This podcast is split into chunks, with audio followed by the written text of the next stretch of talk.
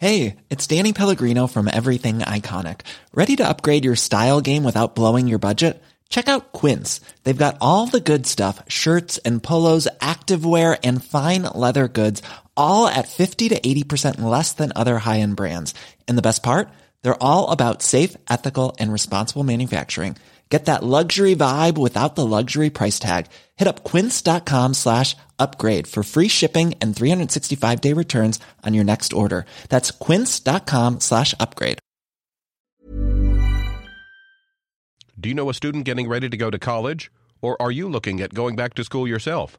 The Woodward Hines Education Foundation and the Get to College program help more Mississippians get to and through college to get certificates and degrees that lead to meaningful employment. They offer free college planning advice, including hands on FAFSA completion assistance through in person or virtual appointments. Visit gettocollege.org to learn more.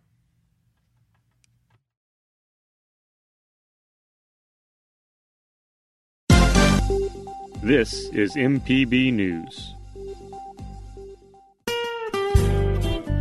Hi, this is Karen Brown. Thanks for checking out the Mississippi Edition podcast. If you like what you hear, click subscribe, hit like, or leave us a comment if your app has that feature. Then find other MPB podcasts by searching MPB Think Radio on your favorite podcasting platform. Thanks.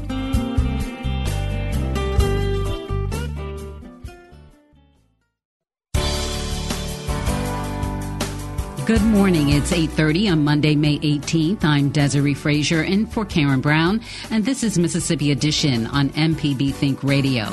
On today's show, tattoo parlors and casinos get the green light to reopen, and we had hours and hours of negotiations about how to spend the small business money, and we eventually came up with 300 million dollars. We talked to the lieutenant governor about the small business grant programs. Then, the Mississippi Center for Justice files a lawsuit against two state prisons. Plus, we look at how the Jackson Municipal Airport Authority is keeping travelers safe. This is Mississippi Edition on MPB Think Radio. More Mississippi businesses are expected to reopen this week after a number of phases allowing retail stores, salons, and barbershops to resume business. Tattoo parlors and casinos are now getting the green light to reopen their doors. During his daily press briefing on Friday, Governor Tate Reeves announced the new executive order. Our safer at home order does not expire until May 25th, but I don't want to wait if there are things that we can safely do to allow people to return to work. To that end, I signed a new executive order today. It amends our current Safer at Home order. It allows tattoo parlors to reopen with health guidelines that are very similar to those for salons and barbers. It is an effort to affirm that there is no such thing as a non essential business to those workers who rely on its paycheck for food and shelter. I want to also update the people of this great state on another reopening. We have been working with the Gaming Commission, and they have set a date and guidelines for casino workers to safely return to work. They will be able, should they choose, to open on May 21st. It will not be at full capacity, and there will be social distancing rules in place. But it is progress. Progress for an industry that employs tens of thousands of Mississippians. The order allows tattoo parlors to open once health restrictions are put in place. Casinos are set to reopen May 21st. Reeves says he is allowing businesses to reopen because he believes personal responsibility is better than government order. He also calls efforts to delay until a vaccine or more reliable treatments are available counterproductive. I asked you, in fact, I pleaded with you to help us to sacrifice for a specific goal to slow the spread so that our healthcare system will not be overwhelmed. I do not understand those people who say we cannot reopen until there is a cure or until the threat is gone. That is not what the people of this country, nor is that what the people of this state agreed to. The only authority that the government has comes from the consent of the governed. It comes from the consent of the people. We have to honor our commitments. Moving the goalpost in the middle of the game is counterproductive and just plain wrong. Personal responsibility is better than any government order. Guidelines are better than lockdowns. Trust with risk is better than unchecked government power. As we work to keep reopening, that's what we're all counting on. The announcement allowing tattoo parlors and casinos to open capped a busy week of relief for Mississippi's small businesses. Last week, the legislature passed a $300 million package for those businesses with federal funds provided through the CARES Act. This followed a heated battle with Governor Reeves and leaders in the legislature over who would control the appropriation of the $1.25 billion of relief money. Lieutenant Governor Delbert Hosemann joins our Karen Brown to share his thoughts on the clash and what the legislature has planned for the rest of the CARES Act funds. We believe, uh, uh, and I believe specifically, that the legislature is the appropriating body. And it's been in the Constitution since like 1890, and there's several uh, Supreme Court cases that say we're the appropriating body. And when when the money was sent down here from from the uh, coronavirus relief fund, there were about ten different parts of it basically adding up to about $2.3 billion. Uh, some of that went directly to education. Several hundred million dollars went directly to education and to uh, Department of Human Services, which of course the governor controls, and others got about 800 million directly appropriated. Then there was a fund uh, of 1.25 billion dollars that was in the coronavirus relief fund, and it was specifically came to the state of Mississippi. In fact, the check was made to the state of Mississippi. And so the legislature uh, believed, I believed, and the Senate believed, and, and the House and Philip Gunn believed that, that those monies should be appropriated in the normal course. And so that started a process which ended yesterday, where we had hours and hours of negotiations about how to spend the small business money. And we eventually came up with $300 million, about 25% of the whole fund being sent to small businesses in Mississippi. Do you feel like the relationship between uh, you and Speaker Gunn and the governor uh, is mended, that you can move forward without any hard feelings? Well, I can, only, you know, like everything, I can only speak for myself. As far as I'm concerned, the answer is yes. Uh, we went over to the uh, Monday and had lunch at the mansion, and uh, we discussed some of this, but a lot of our discussion was on the financial situation of the state. Uh, it's it's it, we're just like everybody else. I've got the same amount of expenses and and and a reduced income. Our discussions with, at lunch with the governor uh, revolved a lot around where we're going to be between here and June the 30th. Um, as you know, we lost 240 million dollars last month, and uh, we're not looking for a good month this one. Uh, so we discussed a lot about that and how we would how we would work together going forward to balance the state's checkbook. I do want to okay. go back to the um, this three hundred million dollar package for small businesses, two thousand dollar grants to small businesses that were closed, and then anywhere from fifteen hundred to twenty five thousand dollars to businesses who haven't already received federal funds who've been impacted. Who's going to determine how much money a business would receive? The business will apply for it, and I met uh, as soon as the bill was passed. I met with MDA yesterday and we'll be meeting with them again today on on uh, a portal for that. Uh, um, uh, you know, a one-page, hopefully, uh, application form that you'll be able to do on the internet. So uh, this next three weeks, we will be doing a lot of reach outs, I think, to small businesses. And you remember, Karen, uh, about 19,600 small businesses, or 19,600 Mississippi businesses, got about 700 million dollars in the first government uh, payout. We now have, have for the next 21 days, the first 21 days of this, we will emphasize everybody that did not make get money from the federal government. And I and I talked to a, a lady that runs a hairdressing salon today, and she was indicating that she didn't apply for the first one. And by the time she applied, she couldn't get any and that kind of thing. Well, we're aiming it at small businesses the first three weeks that did not get any money. We felt that was very appropriate. Then after that, all small businesses will fall into the remaining amount. In their application, they will request a specific amount of money. Yes, that's correct. what you what you will see is a form that gives your name and of course social security or ID number, whatever your business is. Then then you'll see uh, we'll we'll have some examples like what was your rent, what was your salary, monthly average salary, monthly average rent, interest, utilities, that kind of thing. Then times two because we're covering two months, and that equals X. And so whatever whatever if you multiply times two and uh, give us just a very basic information on the uh, we do have a provision if you got PPP that you can be reduced by one half of whatever you would have gotten. Once a business owner is approved, when can they expect to see their money?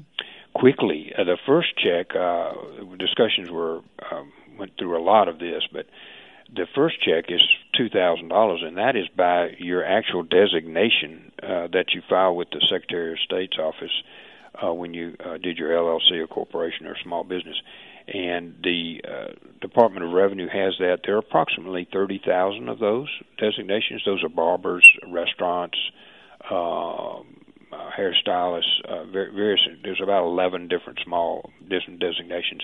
Each one of them will get $2,000 check coming hopefully very quickly. We've authorized it, and the money's been there, and I know the Department of Revenue is and uh, are working on that today. Then the second part, we should have an application out within the first within a week and uh, application form will go on MDA's thing. There'll be a lot of public service announcements. We'll ask you and your organization to let people know how to go online and, and apply. Once they apply, we're we're expecting a very quick delivery of compensation after that. Those who receive the two thousand dollar grant automatically are they also eligible to apply for the second part? They will, yes, ma'am, and and uh, you should assume most of those businesses will get two checks. They'll get the two thousand dollar check and then when they apply, they may get up to twenty five thousand. Some many businesses in Mississippi, small businesses in Mississippi that did not get PPP from the government, may end up getting a twenty seven thousand dollar check. Republican Delbert Hosemann is the Lieutenant Governor of Mississippi in part two of our conversation. I have been a proponent of providing every single child here with the uh, with the appropriate technology that goes to school here. That's tomorrow. Coming up next, the Mississippi Center for Justice files a lawsuit against two state prisons. This is Mississippi Edition on MPB Think Radio. Deep South Dining is the show all about the culture of Southern flavor, from fried chicken and collard greens to shrimp and grits and a glass of sweet tea. Subscribe now to the podcast using any podcast app or download our MPB public media app.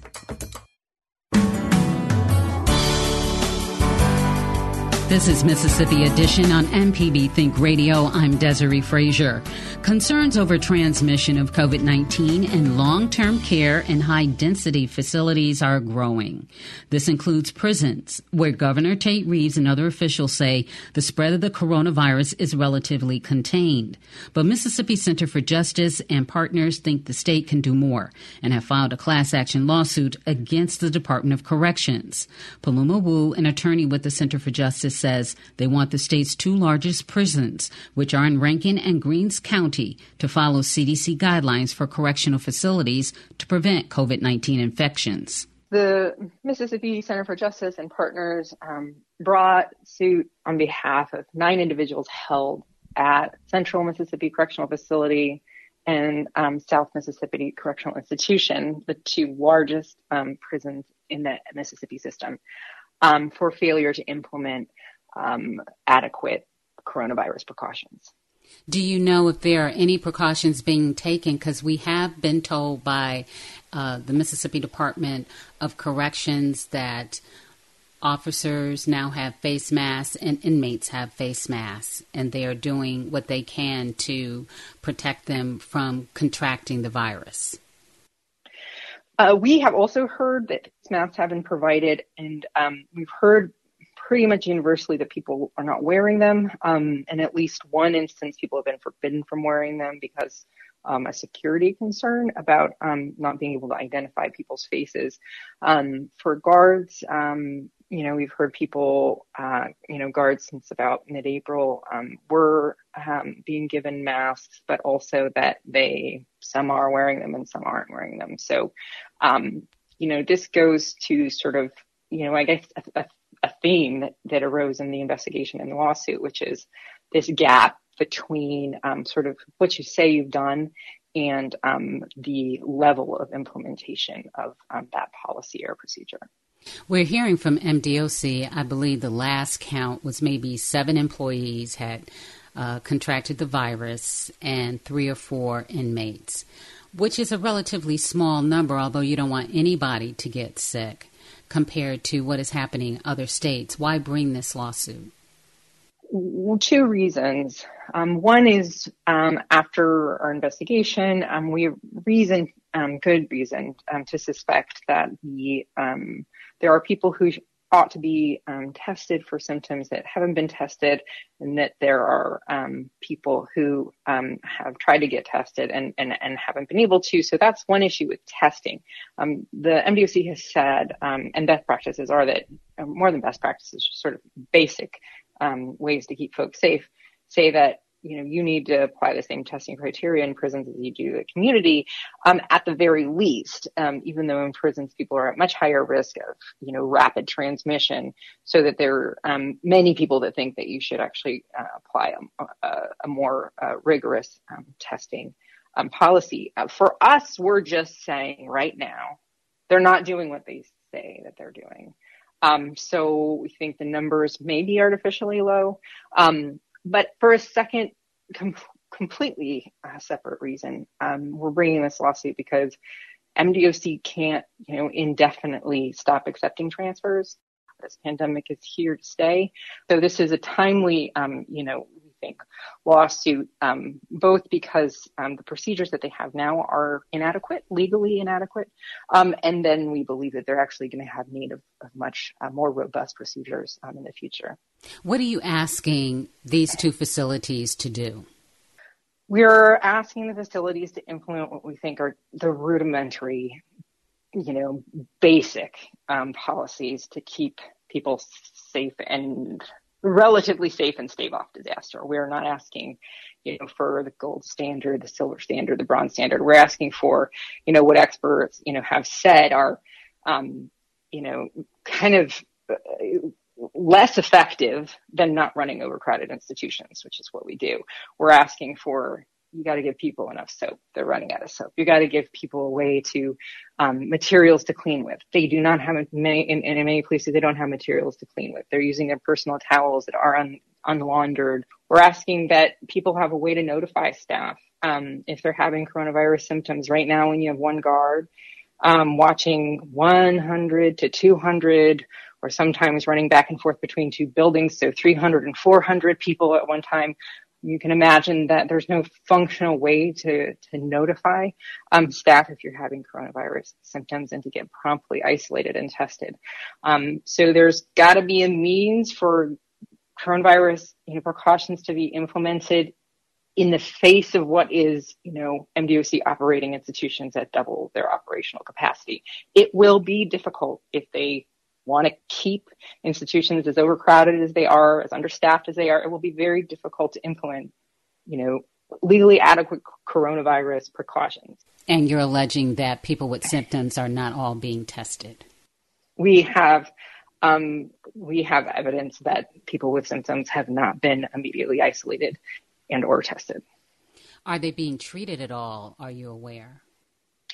Well, because there is no treatment or cure for coronavirus at this point, um, people have not been appropriately treated. We have uh, evidence that they've been given cold medicine and sent back to the unit or given antibiotics, but that's not a cure. So people will die just as easily with or without cold treatment if they have coronavirus, and they'll spread it to everybody else um, if if they're not isolated uh, immediately and that's a problem when you have one guard guarding one to 400 people to do immediate isolation and testing. Paloma Wu is an attorney with the Mississippi Center for Justice. Coming up, we look at how the Jackson Municipal Airport Authority is keeping travelers safe. This is Mississippi Edition on MPB Think Radio. On Southern Remedy Healthy and Fit, you get information about foods you should eat to stay in good health and tips on how to stay active. I'm Dr. Josie Bidwell, host of Southern Remedy Healthy and Fit, and Associate Professor of Preventive Medicine at the University of Mississippi Medical Center. Listen to the show every Monday at 11 or subscribe to the podcast by searching for Southern Remedy with your preferred podcasting app.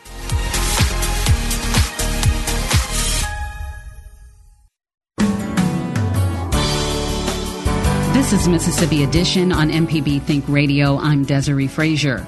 The Jackson Municipal Airport Authority is working with its air service providers to share new safety policies at the state's busiest airport. The new policies are issued by Delta, American, and United Airlines, all of which provide legacy air service at the Jackson Medgar Wiley Evers International Airport. LaSheree Dean is the public information officer with JMAA. She shares what the airlines and the authority are doing to keep travelers safe. Actually kicked off our safety measures back in January.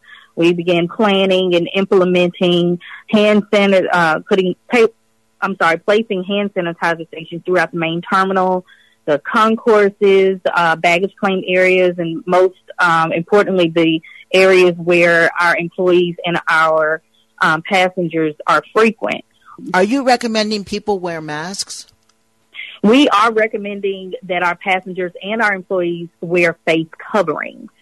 Um, we're not limiting it to face masks per se, but we are recommending that all in passengers and employees wear face coverings. But yes. you are not requiring that from employees or passengers? It has not been made a requirement from the JMAA, from the authority. The airlines, on the other hand, have issued a requirement um, for travelers to wear face coverings. And that was my next question: How what the airlines are doing? Are, are they um, doing what you're doing, or or similar measures that you're taking? So, as far as the airlines, um, like on their planes or at their stations, um, that's the airline. They control those areas. However, what I what we are um, working with the airlines on is for sure, as I just stated, Delta, United, and American, our three main legacy airlines at JAN. They are they have already implemented the requirement for passengers to wear face coverings, and that started May 11th with Delta and with United. Uh, American Airlines um, was strongly encouraging it up until May 13, where they now are requiring face coverings. Uh, the airlines are also um, providing complimentary face masks or face coverings for passengers who may not have one upon their arrival for travel. So it, it and as well as JMAA, soon we'll be doing the same thing. We'll be working in concert with the airlines to provide face coverings for passengers who may not have them prior to going through the checkpoints. Um, there's also uh, been uh, implementation of social distancing at the boarding gates.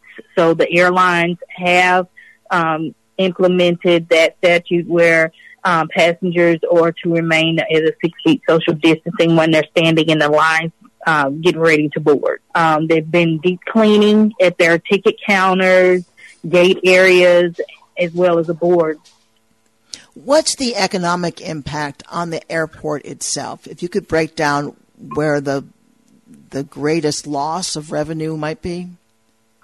As you would probably guess, the industry as a whole, the aviation industry as a whole has taken a major hit. Um, it, it, more so, what most people would say, more so than 9-11. Um, flight schedules for Jackson Municipal or for Jackson Medgar Wiley Evers International Airport has decreased 65 to 75 percent. Um, our passenger traffic has also reduced 90 to 95% from previous levels. Um, parking is the bread and butter. However, it's um, had a significant, it's, it's, a very significant contributor to our revenue, um, and it has decreased by 90%. There's also been a decline, um, a severe decline in with the effect of the authority in itself. Um, employees and different partners, tenants, concessions, they've all received some form of um, impact due to this virus. Have you had to lay off employees? We've had to, unfortunately, reduce some staff. About 7% of our staff has been reduced. We've also reduced our contractors um, by 67%. LaSheree, what would you like to tell those who might like to travel but are nervous about traveling? Well, it's okay to be nervous, but what we want to instill upon our passengers, um, our stakeholders, our employees is that JMAA continues to adhere to the CDC guidelines, but we're moving forward. We're looking forward into, um, you know, passengers rejoining the friendly skies. But for those who are nervous, we are working in concert together to make sure that we're providing a clean, healthy, safe environment for our passengers. LaSheree Dean is the Public Information Officer for JMAA, which is Jackson Municipal Airport Authority. LaSheree, thank you very much. Thank you, Karen. This has been Mississippi Edition on MPB Think Radio. Thanks for listening to the Mississippi Edition podcast from MPB News and MPB Think Radio. Don't forget to subscribe if you haven't already, and if your app lets you, leave a comment or review. We really do appreciate it. Remember, you can always get in touch with MPB News on Facebook and Twitter, and fresh episodes of the podcast are posted every weekday morning. I'm Karen Brown. Thanks for listening. This is Mississippi Edition from MPB Think Radio.